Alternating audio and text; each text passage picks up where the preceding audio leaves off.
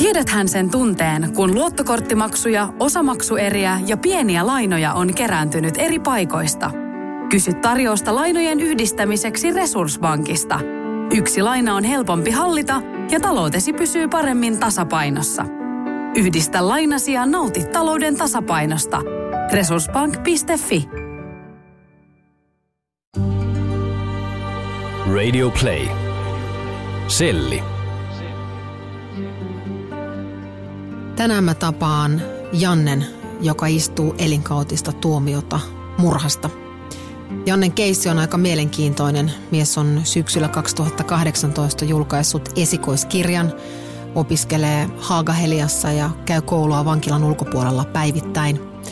Janne myös johtaa järjestöä, jonka toiminnan tarkoitus on ehkäistä ylipolvista rikollisuutta tarjoamalla vankien lapsille erilaisia aktiviteetteja – Janne menneisyys on aika syvällä rikollisessa maailmassa. Tämä on jo toinen murha, josta hänet on tuomittu. Eka tuomio on tullut, kun hän on ollut vasta parikymppinen ja nyt kun mies on 40 korvilla, hovioikeus on hiljattain hylännyt vapautusanomuksen.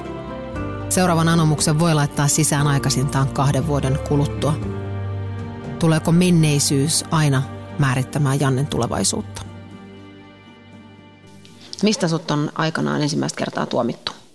Ei, vankilaan. Mm. Vankilaan, mutta on ensimmäistä kertaa tuomittu pahoinpitelystä ja virkamiehen väkivaltaisesta vastustamisesta. Ja tämä tapahtuu? 95. Silloin sä oot ollut? 18 vuotta. Nuori poika. Kyllä. Joo. Ja mitäs, mitäs siitä seurasi? Kuukauden vankeutta. Olin vankilassa kuukauden, pääsin pois, olin kuukauden sivilissä. Sain kolme kuukautta samanlaisista rikoksista – Olin vankilassa muutama kuukauden, pääsin pois. Olin muutama kuukauden siviilissä, sain kolmannen tuomion. Samoista, samanlaisista, vähän törkeimmästä vaan, niin sain vuoden sitten. Sitten pääsin pois, olin puolitoista vuotta pois. Sitten mut tuomittiin kahdeksan vuoteen murhasta. Pääsin siitä pois ja sitten mut tuomittiin tästä elinkautiseen mm. vankeusrangaistukseen murhasta. Istuit sä silloin sen koko kahdeksan vuotta siitä ensimmäisestä murhasta? Ei, viisi vuotta, Ei. neljä kuukautta, kaksi kolmasosilla. Joo. Sä olit silloin... Kaksikymppinen. Kaksikymppinen. Sä, sä ammuit Mä ammuin, joo. Ruotsissa? Kyllä, Ruotsissa ammuin, joo. Tämmöisen mafiapomon? Kyllä. Joksovicin ja antauduit silloin saman tien joo, siinä kyllä. paikan päälle? Joo.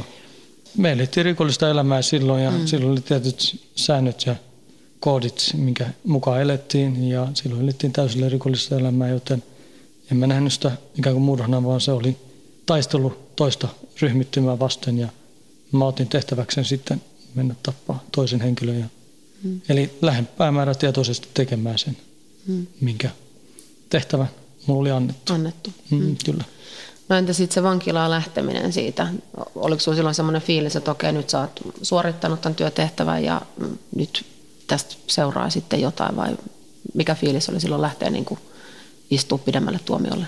Kyllä mä tiesin ennen jo, kun mä lähdin tappamaan tämän henkilön, että mm. mä saan pitkän tuomion. Se oli otettu huomio kanssa.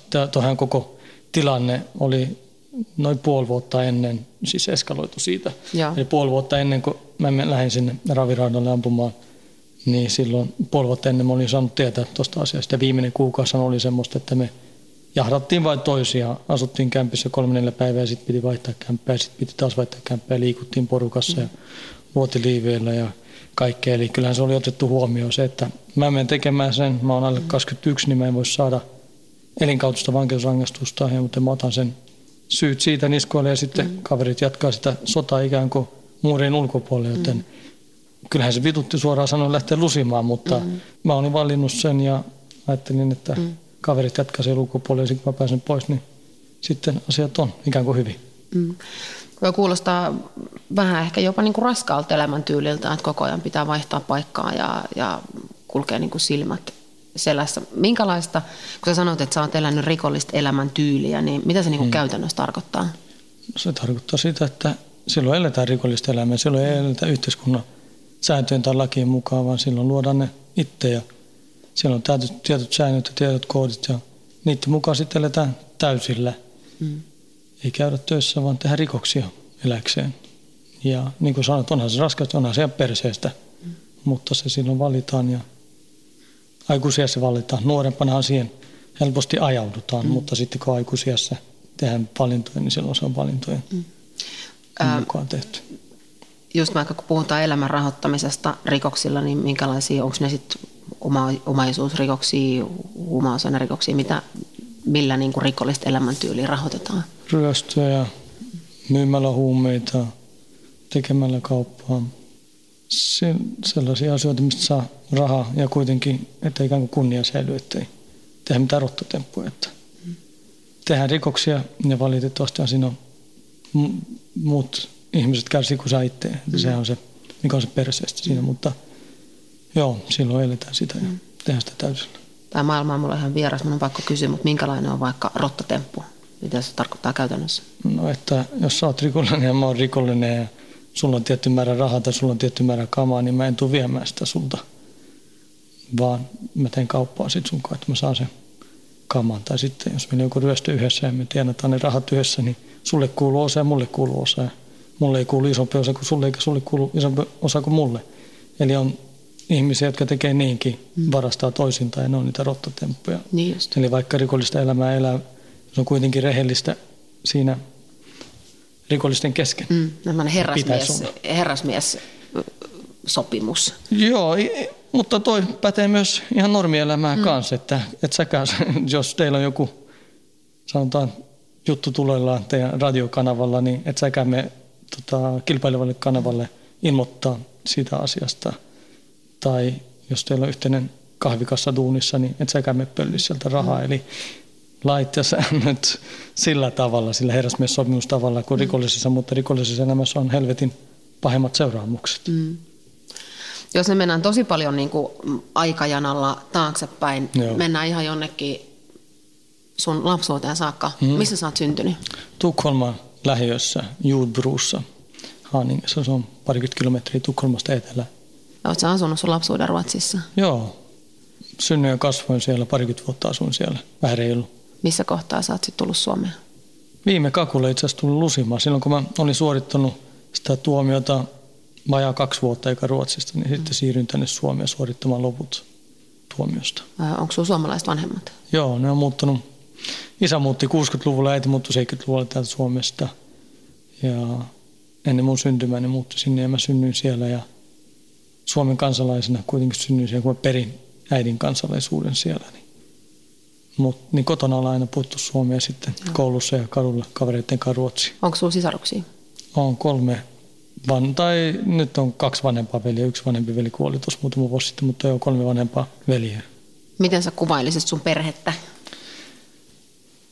Rakastavaiset, lämpimät välit kaikkiamme. Kunnioitan toisiamme ja yritetään tehdä kaikki kaikkemme toisemme eteen, mutta elämä vie vähän joka suuntaan, mutta ei ole jätetty toisiaan. Äiti ja isä erosi silloin, kun mä olin lapsi, mutta edelleen niin käy täällä nyt muutaman viikon päästä, kun mä lähden lomille, niin tulee täällä käymään, niin kyllä meillä on lämpimät välit, vaikka kaikkea paskaa, mitä mä oon aiheuttanut heille. Niin edelleen he seisovat mun tukena. Käykö sun sisarukset tapaamassa sua? Mun iso, tämä nuorin niistä iso, isovelistä on ollut täällä muutama kerran. Vanhin isoveli on ollut vähän harvemmin, mutta ne ei vankilasta tapaamisia. Silloin sen jälkeen, kun mä oon saanut lomat, niin mä ota lainkaan tapaamisia enää, vaan näen tuolla lomilla sitten. Sä oot myös perustanut tässä matkan varrella perheen, että sulla on vaimo ja pieni lapsi. Avovaimo, joo, ja sitten on lapsi, täyttää nyt 12 vuotta. Se värilu. No kohta. Kohta. Käykö se tapaamassa on täällä? Ei, sen jälkeen kun mä poistumisluvat on tota, au, saanut auki, niin en ota ketään tapaamisia, vaan näen lomilla ja muuten tuolla. No näissä muun muassa tässä niin on nähnyt toista kertaa tyttärtä, siis elämässä. Tässä, tässä pidän jossain näissä pöydissä mm. kiinni, kun hän on semmoinen pieni nyytti. Niin, niin on, on, on, on käynyt paljon tapaamisissa näissä normitapaamisissa ja valvomattomissa tapaamisissa. Missä kohtaa tota, kun sä nuorena äm, lähdit jossain kohtaa tekemään rikoksia, mm. niin tuliko sulle, ajauduit sä niinku suoraan jotenkin sellaisiin niinku tosi pahoihin piireihin vai miten, miten se niinku juna lähti liikkeelle? Mun ensimmäinen tunne ulkopuolisuuden tunteesta, mä oon Suomen kansalainen, niin kuin mä sanoin, mä oon mm. perinnyt äidiltä Suomen kansalaisuuden, Ja meidän luokassa meitä oli seitsemän tai kahdeksan, jotka ei ollut Ruotsin kansalaisuutta, kan, omannut siis Ruotsin kansalaisuutta. Mm. Oli turkkilaisia, jugoslavialaisia, espanjalaisia ja sitten suomalaisia.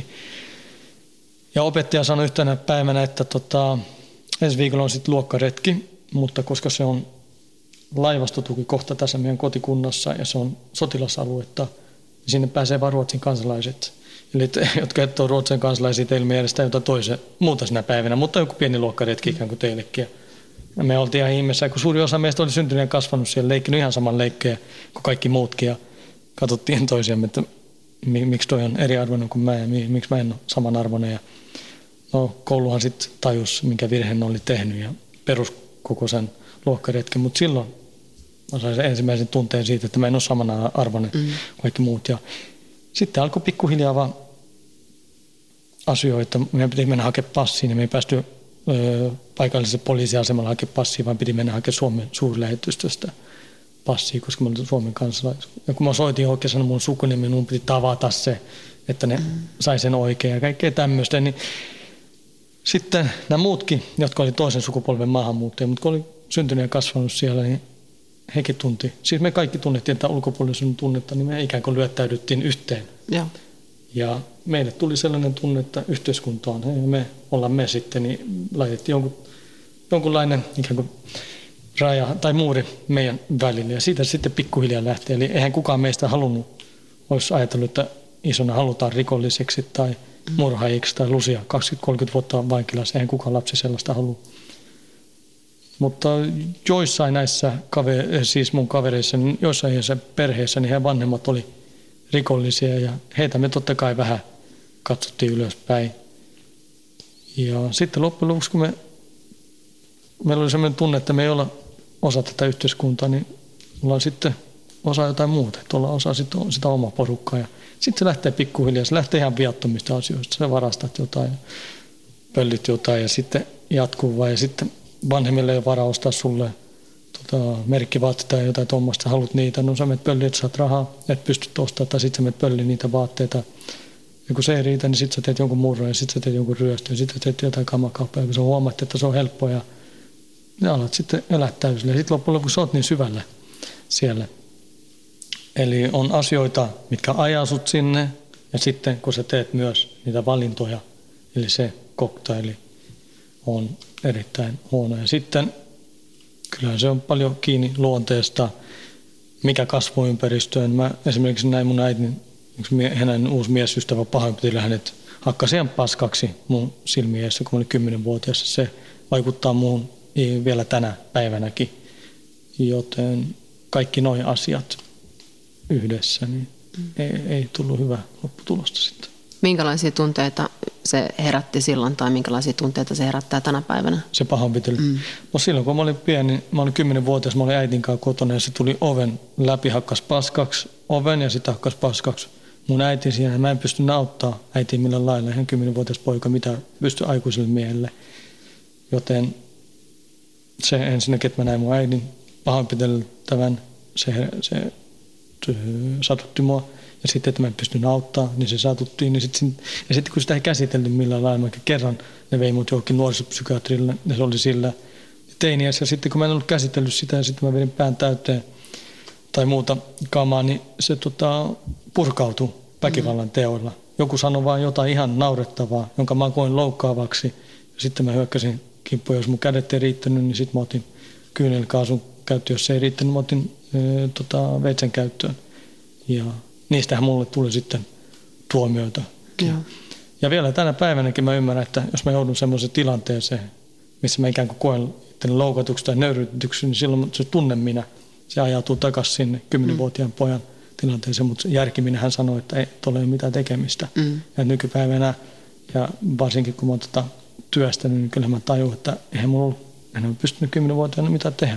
Mm. Mutta en mä edelleenkään pysty antaa itselleni tai sille tekijälle anteeksi. Ja se on helvetin paha, mutta joo, ne on ne tunteet, mitkä edelleenkin herää. Tajusit sä itse silloin niin kuin nuorena, että, että nyt sä oot hypännyt semmoisen junan kyytiin, mistä ei ole tavallaan niin kuin enää paluuta? Kävikö sulla koskaan niin kuin mielessä, että, että nyt tässä touhussa ei ole mitään järkeä, mun pitäisi tehdä jotain muuta, keskittyä kouluun tai mennä töihin tai... Ei, se oli enemmän niin, että kun mä aloin olla sitten siinä 17-18 vuotta, kun mä huomasin, että ne muut samaikäiset, ne oli lukiosta jossain ja mä olin jäljessä, niin mä ajattelin, mä teen vielä enemmän rikoksia, mä teen vielä enemmän rahaa, että mä pääsen ikään kuin samalle tasolle jossain mm. vaiheessa. Mä ajattelin, että mä, sillä mä rahoitan elämääni. Niin ne käy lukiossa ja sitten menee duuniin, ne alkaa maksaa sitä asuntolainaa, autolainaa, mutta mä hoidan sen sitten rikollisen keinoin. Niin en mä nähnyt niin, että siinä ei ole mitään järkeä. Mä näin, että siinä nimenomaan oli järkeä, että mä hoidan sen sitä kautta. Mutta mä ajattelin, että se ihan perseestä, ihan, eihän se, kyllähän normaalisti paljon helpompaa, siis ja mm. paljon parempaa, että saa, on koulussa ja menee normaalisti tuuniin mm. ja pystyy rakentamaan jonkun perusta. Niin en mä nähnyt, että ei siinä olisi mitään järkeä, kun mä, se oli yksi tavoite, että eletään täysillä rikollista elämää ja mennään rikolle huipulle sillä, siinä elämässä. Mutta kyllähän mä aloin huomaa sitten, kun rikokset kasvoi, ne ei ollut enää mitään pikkuryöstöjä ja ne ei ole enää mitään pieniä kauppoja. Me puhuttiin neljästä viidestä kilot kokainia ja sitten monen sadan tuhannen ryöstöistä ja sitten, että on myös tappaa jonkun mm, kilpailevan tota, porukan jäsen, niin mm. silloin se taju, että silloin on syvällä, niin syvällä pelissä, että ei sieltä enää pääse pois. Mm. Oletko itse ollut päihderiippuvainen? Ei, alkoholi on mulla silloin skidinä ollut ongelma, just niin kuin mä kerron sinulle, mm. että mä, silloin mä en ole pystynyt kontrolloida niitä tunteita, tunteita. Joo, mutta en ole muuten siis on mitenkään päihderiippuvainen. Olen mä juhlinut ja kokeillut vaikka mitä, mutta päihdeet ei ole vienyt mun elämää. Sä oot ollut niin kun, äm, aika ison osan sun elämästä vankilassa. Hmm? Minkä ikäinen sä oot nyt? 41. 41. Joo. Ja sä oot ollut vankilassa yhteensä? No, reilu 20 vuotta, joku 21 vuotta varmaan. 20-21 vuotta jossain. Joo. Ja on pisin aika, minkä sä oot ollut putkeen siviilistä välissä? Puolitoista vuotta. Sen, sen jälkeen kun mä täytin 18, niin on puolitoista vuotta ollut siviilissä. Miltä, miltä vankilaelämä tuntuu? Tähän tottuu. Ei tätä, mm. tämä on vaan olemista. Ei, tämä, ei vankilaelämä ole meille, jotka lusii täällä loppujen lopuksi mitenkään vaikeaa. Ne, jotka kärsii tässä on läheiset ja tota, muut ihmiset sun ympärillä, mutta itsehän tämä on vaan ikään kuin olemista. No nyt sut on sitten tuomittu toisesta murhasta. Joo, kyllä. Eikö näin? Joo. Tässä oli tämmöinen äh, kuin mafiapamppu. No se on lapsuuden kaveri ja tota, oli yhtä syvällä rikollisessa pelissä. Me oltiin ihan lapsuuden kavereita ennen kuin Joo. tehty paljon rikoksia yhdessä. Joo. Mutta tässä oli, tämä oli osa, niin kuin, eikö tämä ollut osa isompaa kuviota tämä Unsalin murha? Oh. Ja siitä sitten sinä ja kuinka moni muu saa, muu saa tuomion? Minä ja kolme muuta ollaan saatu, eli neljä kaiken kaikkiaan heidän kautensa vankeusrangaistuksen. Joo. Ja hän oli, äm, hän oli myöskin osana sitten tähän tämmöiseen niin kuin minkä takia hän oli Ruotsissa todistajasuojeluohjelmassa. Joo, hän ei ollut mukana siinä. Hän pölli sitä rahaa siitä saalista. Ah, niin just. Joo, mutta joo. hän ei ollut mukana siinä. Mutta hän joo pölli rahaa siitä saalista ja sitten ilmoittautui todistusuojeluohjelmaan. Joo, mä houkuttelin hänet Suomeen ja tota, olin mukana tappamassa hänet joo. just sen vuoksi, että hän oli vienyt rahaa ja sitten myös eh, ilmoittautunut todistajan suojeluohjelma. Ne oli ne pääsyyt. Joo, siitä mä sain elinkautisen vankeusrangaistuksen. Mitä käytännössä elinkautinen tarkoittaa Suomessa? No minimi 12 vuotta, mutta maksimihan ei ole. Mm. mm eli 10 vuoden jälkeen voi hakea vapautumista, että hovioikeudessa voi vapauttaa 12 vuoden kohdalla. Jos ei saa, niin sitten voi vuoden jälkeen laittaa uusi hakemus ja se kestää vuosiprosessi. Eli se on käytännössä kahden vuoden välein, eli 12, 14, 16, 18, Joo. 20 siitä eteenpäin. Onko sinulla mitään niin toiveita siitä, että koska sä olisit suorittanut rangaistuksen loppuun? No mä toivoisin, että nyt seuraavan kerran parin vuoden päästä, että tulisi vapauttua, mm. vapautumispäätös. Mä olisin tietenkin toivonut nyt, että mä kävin ja sain just pari kuukautta sitten kielteisen päätöksen. Ja, ja kyllähän mulla nyt kaikki edellytykset rikoksettomaan elämä on mm. siviilissä mutta katsotaan, se, se ei ole mun käsissä. Mm. Lue niin, aivan, sitten. aivan. No sitten tässä oli käynyt nyt muutama viikko sitten vielä niin hassusti, että, että yksi näistä kundeista joka myös sai tuomion mm. tästä Unsalin murhasta, niin hän oli, hän oli lomilla ja hänet murhattiin. Kyllä. Onko sulla koskaan sellaista, niin kuin, tai pistä, herättääkö se sinusta minkäännäköisiä ajatuksia tai, tai tunteita, että onko se semmoinen, niin kuin, että tiedätkö, vanhasta rikoksesta tulee haamut kummittelemaan vai, vai kävikö nyt vaan paskat sänkään vai mitä tässä oikein? Niin kuin? No mä en tiedä siellä mitä on käynyt siis, niin en mä voi siitä mikään sanoa. Mä voin sanoa, että se on jälleen yksi esimerkki tragedioista, mitä seuraa mm. rikollisesta elämästä. Eli mä oon jättänyt tuon kauan sitten tuon elämän taakseen. Ja kyllähän mä tiedän, että mun menneisyys on menneisyys ja se tulee pysyä mukana mm. loppuikäni. Mutta en näe sitä sillä tavalla, että se koskettaisi mun päivittäistä mm. elämää muuten kuin, että mä oon siis vankilassa ja tämmöistä, mutta sillä niin. tavalla. Eli mä en palaa niihin rikollisiin kuvioihin, mä en liiku siinä samassa porukoissa ja mä en lähde siihen, että olisi riski, että mut tapetaan tai että mä joutuisin tekemään väkivaltarikoksia jollekin toiselle ihmiselle. Mutta jälleen, niin kuin mä sanoin jälleen kerran, tragedia, että noin käyn. Ja mm. Se on vaan osoitus, että rikollinen elämäntapa ei kannata. Mm. Se, se on. Silloin kun, äm, silloin kun sä oot saanut sun tuomion, onko se tuntunut sun mielestä oikeudenmukaiselta? En mä tiedä, silloin kun mä oon saanut ne, niin tota, kyllähän mä aina on edelleen ja aina mä oon tota, eniten mua on suurettunut uhrin omaisten puolesta mm. ja sitten mun läheisten puolesta. Itse uhrin puolesta mulla on ollut vaikeaa silloin tuntea minkäänlaista syyllisyyttä, koska ne uhrit on ollut yhtä syvällä rikollisessa pelissä kuin minäkin. Ne on tiennyt säännöt, ne on tiennyt ne koodit, ne on tiennyt mihinkä ne on lähtenyt. Ne on aikuisia ihmisiä, jotka ovat tehnyt päivääkään elämässä rehellistä töitä. Joten silloin, kun mä oon tehnyt, niin mulla ei ollut va- mä oon oikeuttanut sen sillä tavalla. Mutta ainahan mä oon ollut tosi surullinen ja tota, miettinyt, että se on traagista, että heidän läheiset kärsii siitä, että heidän läheinen ei koskaan enää palaa kotiin mun vuoksi. Mm. Eli se, se sillä tavalla. Ja nykypäivänhän mä edelleen, tai siis mietin myös uhrien kannalta, että tämä on ihan perseestä, että me ajauduttiin rikolliseen elämään sekä he että minä, ja että se päättyi siihen, mm. että he menettiin henkensä ja mä oon täällä. Eli sen lisäksi, että uhrien omaiset kärsii ja mä tota, tunnen sympatia ja empatia heidän, heille, niin myös uhrien, uhreille. Oletko koskaan kohdannut näiden uhrien omaisia? En ole. Ensinnäkin ne ei asu Ruotsissa suuri osa heistä. Joo. Ja toiseksi niin mä en usko, että tota, se kohtaaminen olisi mahdollista järjestääkään.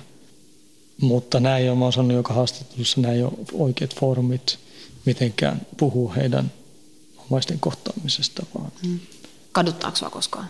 Rikokset? Mm. Eniten mua kaduttaa, että ihmiset on menettänyt henkeensä mun puolesta omaisia, on mitkä ei, heidän läheiset ei koskaan enää tunne. Ilman muuta mua kaduttaa rikokset ja se elämä, mitä mä oon elänyt. Ja jos me puhutaan uhrien omaisista, niin Volkanhan oli mun lapsuuden kaveri. Hänen äitinsä oli yhtä lailla kuin mun äiti. Mun äiti oli Volkanille yhtä lailla kuin hänen äiti. Eli en mä osaa sanoa, kuinka monta lukuista kertaa hänen äiti on tarjonnut mulle ruokaa heidän himassa. Mm. Niin totta kai mä se kaduttaa, että mä oon silloin ollut mukana riistämässä hänen poikansa henkeä ilman muuta. Mm. Se, se, ei siitä, ja sitten myös hänen isän ja veljensä ja siskonsa, niin me, me oltiin ikään kuin samaa perhettä. Mm. Niin totta kai kaduttaa. Ei, ei ole kysymystäkään. Mm. Sitten kun sä jouduit, sit kun sä jouduit vankilaan, mm. niin, niin tota, oliko siinä oliko sinulla edelleen esimerkiksi nyt tämän toisen murhan jälkeen sellainen, niin kuin, oliko tämä edelleen niin kuin rikollista elämäntapaa, sä olit vaan tehnyt mitä piti tehdä ja nyt sä suoritat siitä sen rangaistuksen? Tämä toinen, tuossa aikaisemmassa pitkässä tuomiossa, mitä mulla oli kahdeksan vuotta, kun mä pääsin siitä pois, niin mä olin täysin tota, rikollisessa elämässä mukana. Tuli hetkiä, milloin mä ajattelin, että tämä ei tämä ole hyvä silloin, mä näin eri elämäntapoja, tutustuin eri ihmisiin ja huomasin, että voi tehdä paljon muutakin elämässä. Mm. Ja mä olin nuori mä ajattelin, ehkä mä tota, ää, lopetan nuo rikokset ja jatkan normaalia elämää. Mutta sitten vuosi ennen kuin mä pääsen pois, niin kun tuo Aranda lentokentän ryöstö, raharyöstö tapahtuu ja Volkka, meidän oma veli, varasti sieltä, niin silloin mä tunsin niin suurta tota, pettymystä mm. häntä kohtaan, että hän teki semmoista meille, mistä me oltiin silloin nuorena ja päätetty, että me ei tehdä, me ei varastaa toisesta eikä me mennä poliisille puhumaan meidän asioista. Joten mä en nähnyt silloin mitään muuta vaihtoehtoa, kun mä ajattelin, että mä hoidan hänet tänne ja hoidan hänet tapettavaksi. Ja se sai ikään kuin olla mun viimeinen asia tässä rikollisessa elämässä. Mä huomasin, että tämä ei johda mihinkään, että johtaa vaan enemmän ja enemmän ja enemmän paskaa. Vaikka kuinka sä mm. teet asioita, niin se ei ole koskaan loppu. Vaikka kuinka suuren keikan sä teet, niin sä et tule iloisemmaksi tai onnellisemmaksi siitä. Tulee vaan lisää vihollisia, tulee vaan lisää ihmisiä, jotka haluaa sun rahat, tulee vaan lisää poliisia, jotka haluaa sun vankilaan. Mm. Sitten sä oot vankilassa, niin tulee vaan lisää rangaistuksia täällä, niin se, se ei lopu koskaan. Joten kyllä mä mietin silloin, että tämä, tämä on ikään kuin mun viimeinen teko rikollisessa maailmassa. Ja sitten tämän tuomion alkaessa mulla alkoi kypsyä pikkuhiljaa ajatus, että ja aloin kelaamaan, mitä elämässä on tapahtunut. Ja loppujen lopuksi, sitten kun musta tuli isä, silloin mä tein sen päätöksen, kun mä näin mun oma tyttäreni. Esimerkiksi tässä huoneessa, kun hän oli lähtemässä tapaamisessa, hän itki tossa, ei halunnut lähteä, jos halunnut jäädä isän luo. Tapaamisessa kysyi, että miksi sä et ole kotona jouluna, miksi sä et ole kotona mun synttäreillä, kun tuli tarha- ja kouluikään, kysyi, että miksi sä et voi viedä mua kuolle, miksi sä et voi hakea mm. mua sieltä. Et silloin se oli se, mikä herätti mun, mä tunsin sitten ihan vitun paska isäksi, että mm. mikä, mikä mies mä oon, jos mä en voi edes omalle tyttärelle toteuttaa noin pieniä asioita. Ja hän kärsii mun rikosten ja mun rikollisen elämäntavan vuoksi niitä. Eli silloin se alkoi se ikään kuin ajatus kasvaa ja se on vaan tullut voimakkaaksi voimakkaammaksi mm. vuosien mittaan. Joo. Mennään ihan kohta tuohon, tuohon sun, niin kuin, tähän sun nykyiseen perheeseen, mm. mutta äm, se, äm, se mä haluaisin vielä kysyä, että näet sä tai äh, koet sä, että sä oot tällä vankeusrangaistuksella hyvittänyt sun rikokset? Mä en voi koskaan hyvittää mun rikoksia. Olisin mä täällä 100 vuotta tai 200 vuotta tai 500 vuotta. Ei ole mitään, mitä mä voin tehdä hyvittääkseen, että mä oon riistänyt ihmisten henkiä, että mä oon tappanut heitä ja en varsinkaan voi hyvittää heidän läheisille millään tavalla. Ei, sellaista rangaistusta ei ole olemassakaan. Ajatteletko koskaan anteeksi antoa? No mulla on tosi vaikea tota, antaa anteeksi. Mä oon semmoinen ihminen, on tosi vaikea antaa anteeksi ja pyytää anteeksi myös. Ja mä en tule koskaan vaatimaan uhrien omaisilta anteeksi, että pyytää, äh, antaisi mulle anteeksi. Oletko pystynyt antaa itse itsellesi anteeksi? En varmaan. En usko. Joita asioita, mitkä me en pysty antamaan itselleni anteeksi. Sun avovaimo, missä Joo. te tapasitte? Tavattiin, kun mä järjestin sellaisen ilmaiskeikan vankiin lapsille tuolla Gloriassa, niin hän oli siellä esiinty, yksi esiinty, esiintyjistä ja siitä alkoi pikkuhiljaa kaveruus ja sitten loppujen lopuksi muuttui tota, rakkaudeksi siitä eteenpäin sitten. Ja sitten sun tytär on saanut siis alkunsa kuitenkin siinä aikana, kun... Et, avovaimo ei ole tyttären, tyttären äiti. Ei, me ah, ollaan no, erottu joo. tyttären äitin kanssa kau, tosi kauan aikaa sitten. Okay. Tai nykyisen avovaimon mukaan me ollaan nyt kohta kolme vuotta seurusteltu. Joo, joo. kaksi ja puoli vuotta. Tunnettu kolme ja puoli vuotta ehkä. Wow. Hmm? Miten sitten tämä tyttären äiti? Hmm? Onko tytär saanut alkuunsa silloin, kun sä oot ollut vankilassa vai, vai siviilissä? Tämän tuomion aikana täällä tota, vankila, vankeusaikana. Joo. Tyttären kanssa on erittäin hyvät ja lämpimät välit. Joo, ja nykyisen avovaimo on tosi hyvät ja lämpimät välit. niin, se on, pää, se on pääasia. Joo. Sun tilanne tosi monen muuhun vankiin nähden on aika erilainen. Mm-hmm.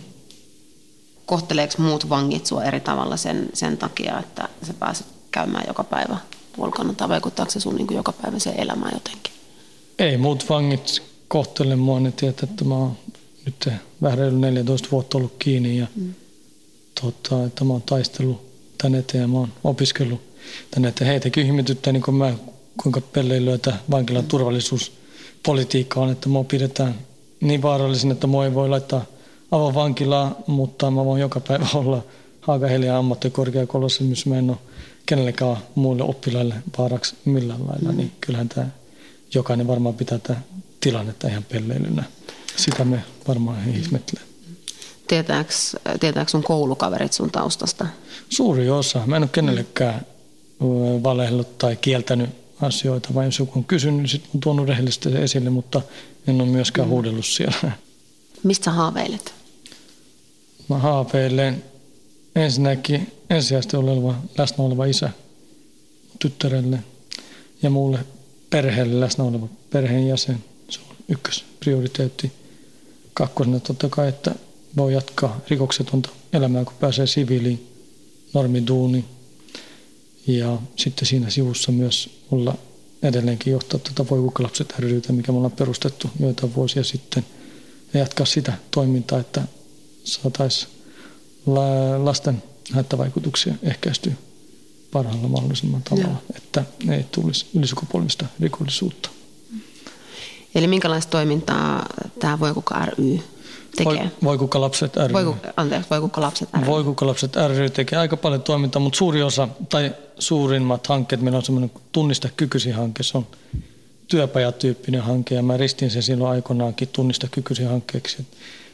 Meillä on, nykyään se on laajentunut myös teatteriin, mutta jos mennään siihen alkuperäisin, niin se on tunnista kykysi rap-hanke, työpajatyyppinen hanke, eli kymmenen työpajaa järjestetään yhteistyössä Valkers kahvilan asemalapset ry heidän kahvilassa. Ja siellä on nuoret, kymmenen nuorta pääsee tekemään oman biisin. Artistien mentoroimana pääsee kirjoittamaan. Beatit tulee Ruotsista tuottajilta. Ja sitten tässä vieressä on Third Wave Studio, johon he pääsevät sitten hankkeen lopuksi oman tuotoksensa nauhoittaa. Ja idea on tässä, että me, jos me saadaan nostettua heidän itsetuntoa edes hiukan tuolla, että he ymmärtävät, että he osaa tehdä jotain, ja sitten kun saa sen valmiin tuotoksen käteen, että hyväksy itsensä ja taputtaa mm. itseään selkeä ja sanoo, että mä oon hyvä, hyvä. Mä, mä, mä, osaan jotain.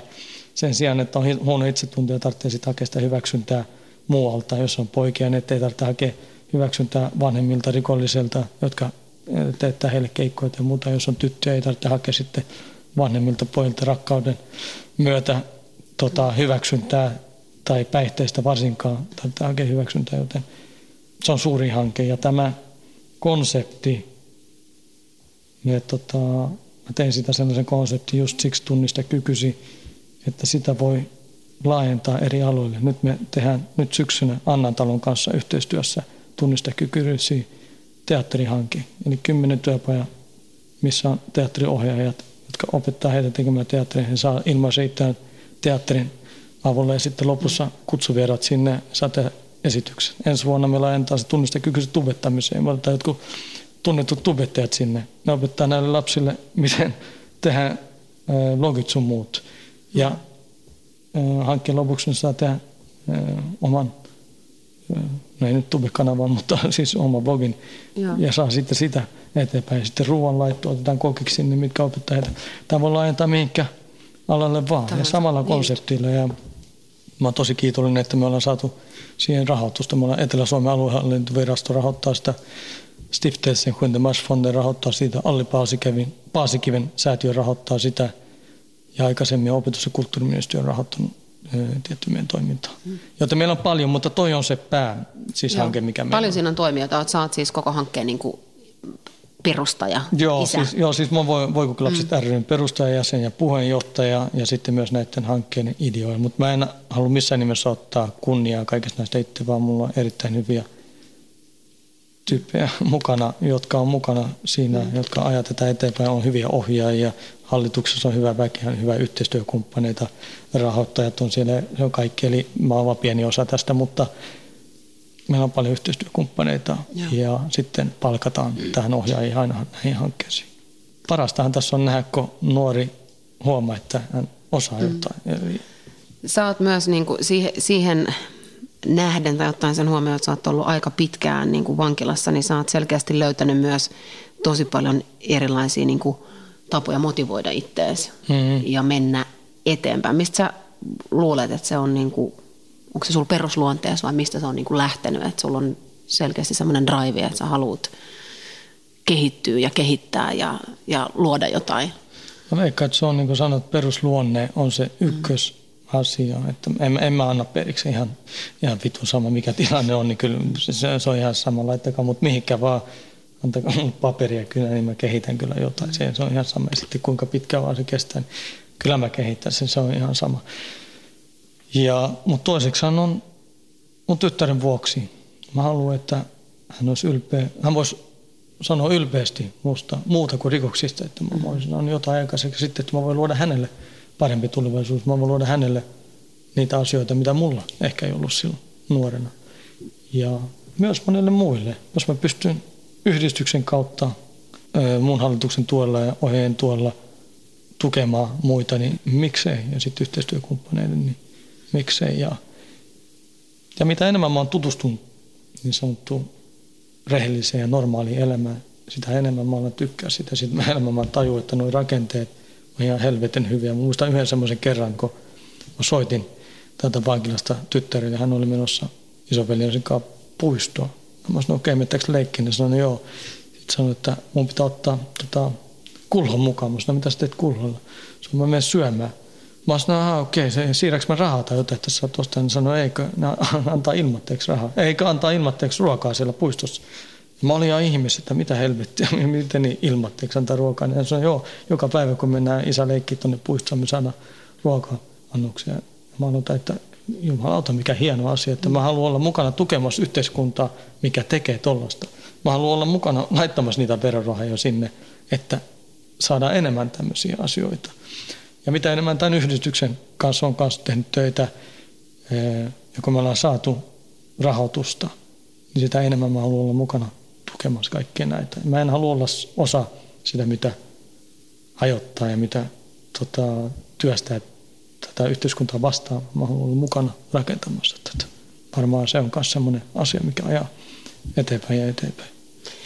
Koet sä, että yhteiskunnalla on riittävät työkalut esimerkiksi pitkäaikaisvankien vapautukseen? Eli kun sä lähdet tuosta portista ulos, niin onko sun sellainen olo, että sun, sun reppuun on pakattu ikään kuin oikeat eväät? Ei missään nimessä. Ei yhteiskunnan, mun mielestä yhteiskunta ei tee tarpeeksi. Siitä kiitos kolmannelle sektorille. He tekevät helvetin kovaa työtä. Ja he on ne, jotka pelastaa monet, jotka tästä lähtee. Mulla on nyt niin tota, luojan kiitos hyvä tilanne, että on niin paljon läheisiä ja muutenkin hyvä verkosto, että mä pärjään ilman kolmannen sektorin tai ilman viranomaista tai mitä tämmöistä, mutta suuri osa, jotka tuosta lähtee, ei ole mitään. Ja sitten vankila-aikana ei ole saanut mahdollisuuksia opiskeluja kehittää itseänsä. Tämmöistä on tuolla jossain puupajalla tai monta vuotta ja tekee töitä ja sitten lähtee tuosta ilman asuntoa, ilman ammatti, ilman koulupaikka, ilman mitään. No se on ihan selvä, että palaa ihan samalle tota, sama porukka ja sama elämä tyylin kuin aikaisemmin, joten en ole sitä mieltä, että täällä annetaan tukea tarpeeksi. Täällä tuetaan tiettyjä henkilöitä, mutta vankilassa laitetaan vangit kanssa eriarvoiseen asemaan. Ja kun sulla on tietty ikään kuin leima vankilan turvallisuuden vuoksi tai turvallisuuden puolesta, sun menneisyyteen perustuu, niin silloin sulle ei tota, oikeutta tiettyihin asioihin. Ja se mikä paskinta siinä on, että sen, sen lisäksi että ne asettaa vangit eriarvoiseen asemaan, niin vangin lapset on myös eriarvoisessa asemassa. Ja silloin kauaskantoisia vaikutuksia. Mm. Silloin on paha riski, että ylisukupuolista rikollisuutta tulee. Ja kuka haluaa sellaista yhteiskuntaa, että 20 vuoden päästä mun lapset on täällä. Ja me maksetaan verorahaa siitä, että he mm. on lusimassa, että he tekevät jotain. Ja sitten se vaan jatkuu ja jatkuu. Jos järkevästi mm. ajateltiin, niin se on ihan perseestä. Avaa mulle vähän tota, äh, vankien eriarvoiseen asemaan laittamista. Mitä sä tarkoitat niin kuin käytännössä? No mä voin sanoa näin, kun mä kävin nyt hovioikeudessa. Tämä on ihan helvetin naurettava juttu ja kestää vähän kertaa, mutta mä hain vapautta. Ja sit, silloin tota, rikosseuraamuslaitoksen keskushallintoyksikön lakimies tuo esille, että mulla on aktiiviset ja kiinteät yhteydet järjestäytyneeseen rikollisuuteen, joten se ei ole hyvä mun vapautumisen kannalta. Ja se estää täysin, että mut siirrettäisiin avovankila esimerkiksi, koska avolaitoksen järjestys vaarantuu ja niiden vankiloiden eh, tai vankien eh, turvallisuus vaarantuu, jotka on siellä silloin, sen vuoksi, että mulla. No he perustivat sen KRPn lausuntoon. No me pyydetään totta kai se KRPn rikoskommissaario sinne todistajaksi, että mistä tuommoinen lausunto on perustu, kun me halutaan, tai mistä se on lähtöisin, kun me halutaan se auki. No hän ei halunnut avata sitä enempää, mutta hovioikeuden tuomari sitten sanoi, että sun ei tarvitse avata. KRP sanoi, että me ei haluta taktisista syystä avata. No, tuomari sanoi KRPn ajalle, sun ei tarvitse avata, mistä sä oot saanut tätä tiedon, mutta sun on pakko avata, mitä tietoa on. No sitten se sanoi, että joo, Ranisella on aktiivisesti kiinteät ja yhteydet järjestäytyneeseen rikollisuuteen. Ja sitten tuomari kysyi, onko nämä yhteydet silloin, kun Raninen on vankilan ulkopuolella, ei lomilla, koulussa, mm. muissa. KRP sanoi, ei, ei ole mitään viitteitä silloin. Sanoi, okei, okay, eli se on sitten, kun sä oot vankilan, eh, Raninen on vankilan sisällä, niin silloin hän on aktiivisesti kiinteät yhteydet järjestäytyneeseen rikollisuuteen. KRP sanoi, joo. Sanoi, no siitä mä voin päätellä sitten, että rikosseuraamuslaitoksen keskushallintoyksikön asia tai lakimies on laittanut sen teille tuon sanoi joo. No sitten ne kääntyy siihen risenäjään ja kysyy, pitääkö tämä paikkaansa, että te olette lähettäneet näitä tietoja KRPlle ja sen perusteella KRP lähettää meidän lausunto. Niin risenäjä sanoi, se voi olla näin kyllä. Sä sanoi, okei, okay, no puretaan taas tilanne näin, että Rannisella on aktiiviset kiinteät yhteydet järjestäytyneeseen rikollisuuteen, kun hän on vankilassa. Sanoi, joo, pitää paikkaansa. No silloin tuomari sanoi, no jos Ranin on viisi päivää vankilassa, viisi päivää viikossa vankilasta pois. Se tarkoittaa, että puoli tuntia aamulla, mä oon tossa. Nyt kun mä menen takaisin, nyt kun mä menen sisään, niin ovet on kiinni ja sitten viikonloppuisin. Eli puoli tuntia aamuisin hänellä yhteyttä järjestäytyneeseen rikollisuuteen ja sitten viikonloppuisin. Tämä pitää siis paikkaa. No sitten hän vaike, vaike, joutuu myöntämään sen, että joo, tämmöistä, se johtuu tästä. Silloin me oltiin, että no, no mitä mä voin. Enhän mä voi vaikuttaa siihen, mikä mut on sijoitettu. Jos on ihmisiä, samassa vankilassa muunkaan, jotka edelleen elää rikollista elämää, jotka on jossain porukassa, mitkä on luokitettu rikollisryhmiksi, jos me istutaan samassa pöydässä syötään tai he moikkaa mua ja mä moikkaan heitä, sillä kun estetään se, että mun pitää päästä avovankilaan tai siviiliin. Ja naurettavinta on, että tällä tavalla just eriarvoistetaan vankia. Ja jos me loogisesti mietitään, että KRP tulee sinne ja todistaa, että vankilan ulkopuolella mulla ei ole minkälaisia yhteyksiä. Ja mä oon nyt neljä vuotta käynyt lomille ja nyt mä oon kaksi vuotta päivittäin melkein käynyt koulussa. Eikö se olisi parempi mut siviili, jos mulla ei ole siellä yhteyksiä näihin niin sanottu järjestäytyneen rikollisuuden edustajiin, pitääkö mua täällä sitten pitää? Sillä tavalla mut laitetaan eriarvoiseen asemaan. Ja jos mä, mä pääsen avovankilaan, se tarkoittaa sitä, että mun lapsella on erilaiset tapaamiset. Jos mä haluan, että hän tulee tapaamaan, niin me nähdään tässä viikonlopussa. Jos mä oon avovankilassa, meillä olisi koko viikonlopun mittainen tapaaminen. Ja sen vuoksi jotkut ihmiset moikkaa mua täällä ja mun menneisyyden perusteella, niin mun lapselta otetaan viikonloppuisin pois 45 tuntia mahdollista tapaamisaikaa. Tapaamisaikaa. Ja mun lapsi pahimmassa tapauksessa katkeroituu tuosta, ei kunnioita millään lailla sitten viranomaisia, yhteiskuntaa. Ollaanko me sitten siinä samassa kertassa, missä mäkin olin silloin skidinä, mm. tämmöisenä no, mä haistatin vitut yhteiskunnalle ja mun tytär ajattelee, no mitä vittu, jos faija kohdellaan noin ja sen vuoksi mua kohdellaan näin, niin miksi mun, miksi mun pitäisi olla osana tästä, miksi mun pitäisi kunnioittaa viranomaisia. Luen tota, kieltäkö, että niin käy ja mä tuun sanomaan hänelle, mä teen tekenen kaikkeni, että hän ymmärtää, että se ei ole oikea ratkaisu ja se ei mm. ole viranomaiset, jotka noin tekee. Mm. Tai e, kiusaksen häntä, vaan se on tietty, tai mähän on tehnyt rikoksen, mähän on mm. tota, päällimmäiseksi vastuus siinä, mutta missä vaiheessa mut ikään kuin luokitellaan normaaliksi mm. taas. Missä vaiheessa, pidetäänkö sitten loppuikä niin, että kun mä oon elänyt rikollista elämää menneisyydessä, missä vaiheessa sitten aletaan ymmärtää, että ei, tota, pitää päästä siitä irti. Ja varsinkin kun mä en voi vaikuttaa mun sijoittamiseen. Enhän mä voi mennä täällä sanoa, okei, okay, en mä mene tonne enää sitten. Mä olen tota, runtiin lusimaan, että mä en näe ketään eristyksellä. Mm. Siis mä, mm. että mä en tapa ketään. No mä oon siellä sitten 5-6 vuotta. Kuinka helvetin terve mä oon sitten, kun päästään tonne. Minkälaisena mut halutaan takaisin yhteiskuntaan mm. sitten. Miten vankien niin kuin, vapautumista voitaisiin voitaisiin sun mielestä parantaa tai siihen voitaisiin tarjota niin paremmat työkalut? Koulutus on mun mielestä helvetin tärkeässä asemassa. Mä voin sanoa se itse, mä oon lukenut ylioppilaaksi täällä ja sitten perustutkinnon ja nyt ammattikorkeakoulututkinnon. Ja se on sen lisäksi, että mä oon oppinut siis paljon kirjaviisautta saanut, niin mä oon saanut myös elämäviisautta. Mä oon ymmärtänyt tätä yhteiskuntarakennetta, mä oon huomannut, miten, kuinka hyvin tai millä hyvällä, kuinka hyvällä pohjalla tämä oikeasti on. Niin koulutusta se on ykkössijalla, että pankit pääsee sivistämään itseänsä koulutuksen, kirjastojen, kaikkien näiden kautta. Ja sitten enemmän yhteistyötä kolmannen sektorin järjestöjen kanssa. On helvetin paljon järjestöjä tuolla, jotka tekee helvetin hyvää töitä, mutta vankilat itse yhteistyötä heidän kanssa.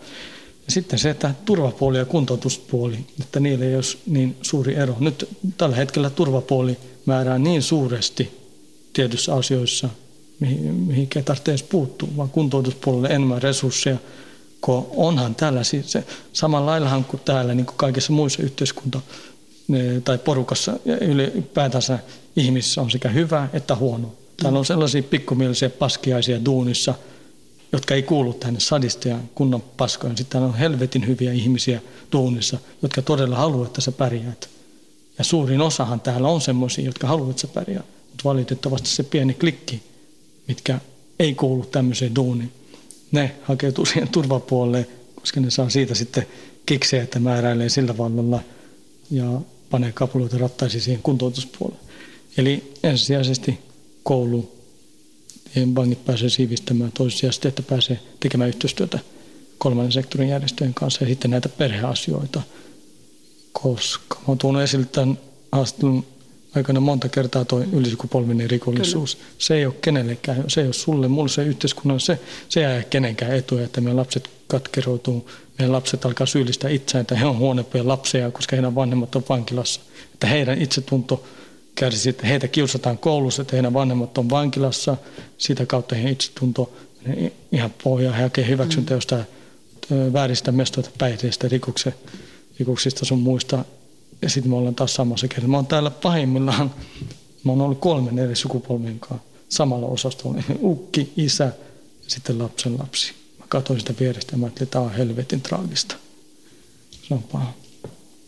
Miten sä reagoisit, jos sun, sun oma tytär lähtisi rikoksen tielle? Tekisin kaikkeni näyttääkseni, että se ei ole sen arvosta. Mutta mä uskon, että kun hän oppii, tuntee mun historian, kun hän ymmärtää sen itsekin hän on paljon fiksumpi mua nyt jo, niin kyllä mä tiedän, että ei, ei, ei lähde tänne. Mutta eihän sitä koskaan tiedä, mutta siis tuun tekee kaikkeni, kun huomaan, että jos on itsetunto-ongelmia, että nostattaa itsetuntoa, jos on tai toisia asioita, niin opettaa. Ja sittenhän se on paljon kiinni, niin kuin mä sanon, ympäristöstä, missä kasvaa. Luonteenpiirteistä, kavereista, mihinkä osaa käsitellä asioita, tai jos pakenee pulloa tai jos pakenee kamaa tai tämmöistä, niin ky- kyllä mä mm. sitä kautta tota, aion tehdä kaikkeni, että mm. ei lähtisi.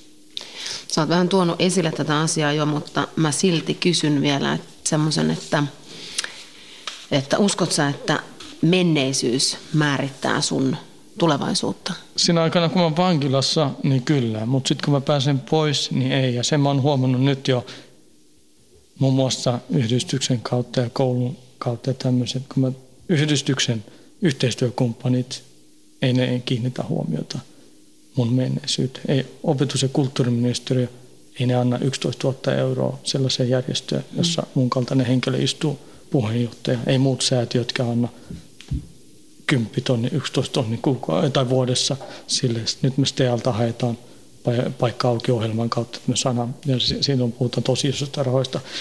Niin jos ne katsoisi mun menneisyyttä, ei olisi mitään mahdollisuutta siihen. Sama täällä koulussa, kun mä menen kouluun ja me luokkakavereiden kanssa tai muiden kanssa tehdään ryhmätyötä, tai kun mä olen työharjoittelussa, mä olin vuoden kaiken kaiken työharjoittelussa, siellä ei ketään kiinnittänyt huomioon menneisyyteen, niin siellä katsotaan työkavereina tai koulukavereina. Mutta näissä vankiloissa, niin täällä mun menneisyys määrittelee. Niin kauan kun pääsen pois, niin määrittelee tätä hetkeä. Sen vuoksi me varmaan tässä mm. ollaan haastattelussa, enkä mä ole siellä studiossa teillä mm. haastattelussa.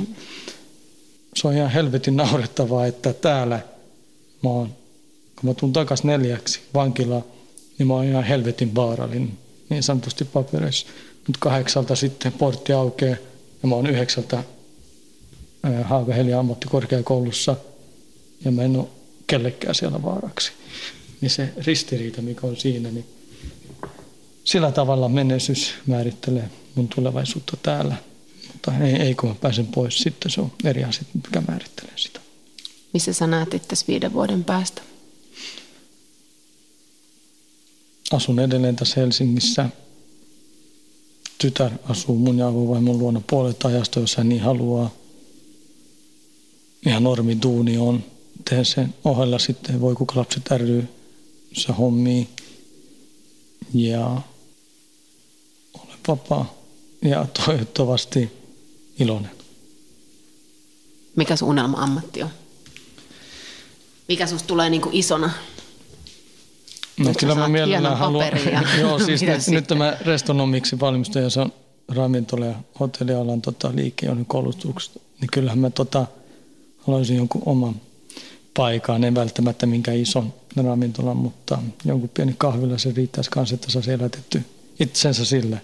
Ei sille rikkaaksi tule, mutta että saisi sen palkan nostettu ja maksettu laskut sillä. Niin, mutta jos ei muuta, niin sitten mä menen keittiöön, kun siellä se, ne hommataan, mä osaan siihen, mä oon kouluttanut, niin menen sitten kokiksi ja kolme vuorotyötä ja sitten pääse tehdä ruokaa ja maksetaan laskut sille. Ei, ei kai se kummempaa, jolla hän on maksettava muulla kuin rikollisella elämällä. Niin.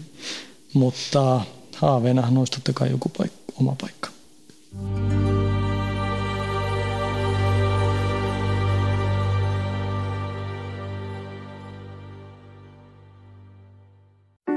Tiedäthän sen tunteen, kun luottokorttimaksuja, osamaksueriä ja pieniä lainoja on kerääntynyt eri paikoista. Kysy tarjousta lainojen yhdistämiseksi Resurssbankista. Yksi laina on helpompi hallita ja taloutesi pysyy paremmin tasapainossa. Yhdistä lainasi ja nauti talouden tasapainosta. Resurssbank.fi